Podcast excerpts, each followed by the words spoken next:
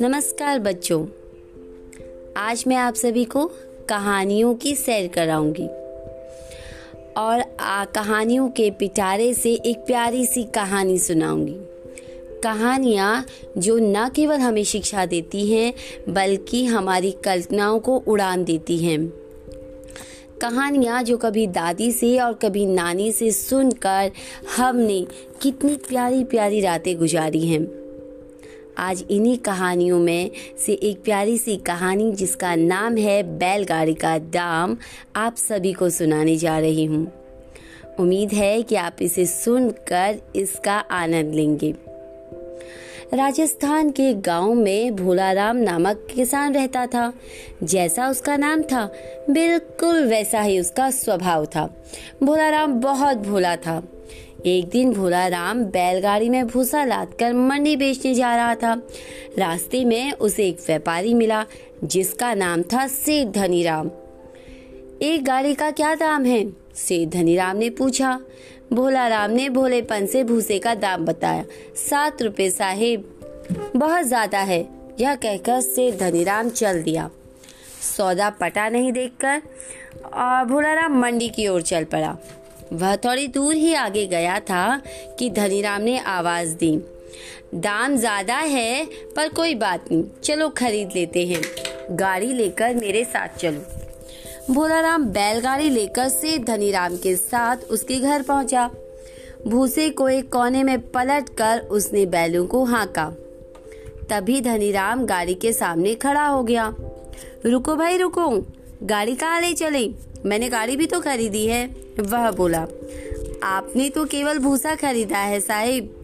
रुपए में गाड़ी और बैल दोनों ही थोड़ी ना मिलेंगे, हँसते हुए भोला राम बोला। क्यों नहीं? से धनी राम ने डांटा। हमने एक गाड़ी का दाम पूछा था। पूछा था कि नहीं? तुमने सात रुपए बताए थे। मैंने तुम्हें पूरे सात रुपए दिए हैं। हुई ना गाड़ी मेरी? वह तो केवल भूसे का दाम था, साहिब। मैं कुछ नहीं जानता। अब खड़े क्यों यहाँ से? जाओ यहाँ से। अपना वक्त बर्बाद मत करो। से धनीराम डपट कर बोला। भोला राम के तो होश ही उड़ गए। वह गिड़गिड़ाता रहा, पर से धनीराम ने उसकी एक ना सुनी। भोला राम बेचारा भोलेपन में मारा गया। घर पहुंचकर उसने अपने बेटे को पूरी कहानी सुनाई। यह भी कोई बात हुई बापू? मैं उसे ऐसा मज़ा चखाऊँगा कि याद रखेगा। आखिर मेरा नाम चतुरसेन है। बेटे ने कहा, चतुरसेन पड़ोसी से बैलगाड़ी मांग लाया। उसने भूसा लाद कर वह मंडी में ले चला। चौराहे पर उसे एक आदमी मिला। बहुत बढ़िया भूसा लिए जा रहे हो। एक गाड़ी का क्या दाम है? यही शब्द तो चतुरसेन ने अपने बापू के मुँह से सुने थे। हाँ तो यह वही आदमी है जिसने उसके पिताजी को ठगा था। वह तुरंत समझ गया और बोला फ़सल अच्छी हुई है साहिब, इसलिए दाम कम है। अब आपसे क्या मोल भाव करना? आपके घर कोई छोटा बच्चा है क्या? हाँ हाँ मेरा छोटा बेटा है, पर क्यों? सिक्के उसकी मुट्ठी भर दे दीजिएगा, उसी से खुश हो जाऊँगा। धनीराम को अपने कानों पर विश्वास ही नहीं हुआ। बस मुट्ठी भर सिक्के, वह भी मेरे सबसे छोटे बच्चे के हाथ से। मन ही मन वह गदगद हो गया। वह चतुरसेन को अपने घर ले कर आया बाहर बंधे बैलों को देखते ही चतुरसेन ने पहचान लिया कि ये उसके ही बैल हैं।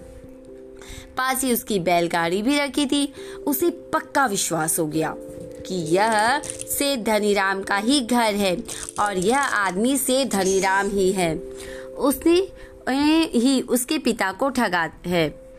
भूसी के पहले पड़े ढेर पर उसने अपना भूसा पलट दिया। से धनीराम अंदर गया और अपने सबसे छोटे बच्चे को गोद में लिए बाहर आया। बेटा, मुट्ठी बढ़ाओ और इनके हाथ में सिक्के डाल दो, वह बोला। बच्चे ने जैसे ही हाथ बढ़ाया, चतुर ने उसकी नन्ही कलाई कस कर पकड़ ली और चाकू निकालकर मुट्ठी काटने का ढोंग करने लगा। यह क्या? छोड़ो इसका हाथ। धनीराम चिल्लाया। सेठ जी सिक्के मुट्ठी भर देने को कहा था ना आपने? चतुरसेन ने पूछा। हाँ हाँ पर मुट्ठी थोड़ी ना लोगे? घबराहट में से धनीराम आम हिचक कर बोला। तो फिर सिक्कों के साथ मुट्ठी भी तो हमारी हुई ना? बोलिए, क्या बक रहे हो? मुट्ठी में सिक्कों का मतलब ये तो नहीं कि मुट्ठी काट कर लोगे? मतलब तो केवल सिक्कों से ही है ना? सेठ धनीराम ने कहा, केवल सिक्कों से मतलब है? ना। मतलब?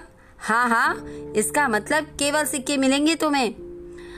चतुरसेन बोला तो फिर एक गाड़ी भूसे का क्या मतलब होता है? बताइए। सेठ हरिराम समझ गया कि वह फंस गया है। चतुर्सेन अब भी चाकू कलाई पर रखे था। सेठ धनीराम उसके पैरों पर गिरकर क्षमा मांगने लगा। क्यों क्षमा करें आपको? क्या आपने हमारे पिताजी की बात सुनी थी? चतुर्सेन बोला, नहीं नहीं, कुछ भी मांगो, हम देंगे, पर हमारे बेटे को छोड़ दो। धनीराम गिर गिराया तो दीजिए एक हज़ार रुपये चतुर्सेन बोला, अब मरता क्या न करता? धनीराम दौड़कर अंदर से रुपए लाया और चतुर्सेन को देता हुआ बोला, ये लो रुपए और मेरे बेटे का हाथ छोड़ दो। चतुर्सेन ने हाथ छोड़कर बच्चे का गाल थपथपाया और कहा, जाओ बेटा, अपने बापू से कहो, आप किसी भोले किसान को ठगने की कोशिश न करें।